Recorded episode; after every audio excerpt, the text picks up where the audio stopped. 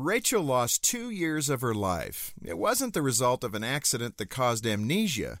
She wasn't in a coma, but what did happen to her can happen to any of us.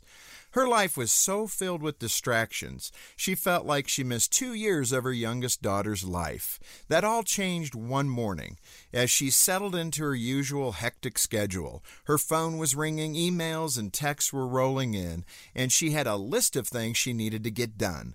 But in the midst of that busyness, she had a revelation. Her family needed her more than all the other people vying for her attention.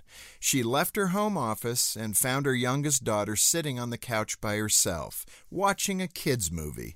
When Rachel sat next to her, her daughter smiled, kissed her mother's hand, and then leaned into her.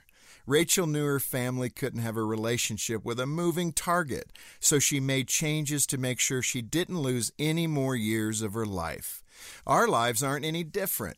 If your to-do list is never-ending and you're always thinking ahead to the next thing and the next thing, you'll miss out on the real life that's happening right in front of you.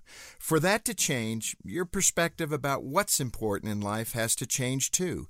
Connecting with your family shouldn't be just another task you check off a list. Our families don't need us to do, they need us to be.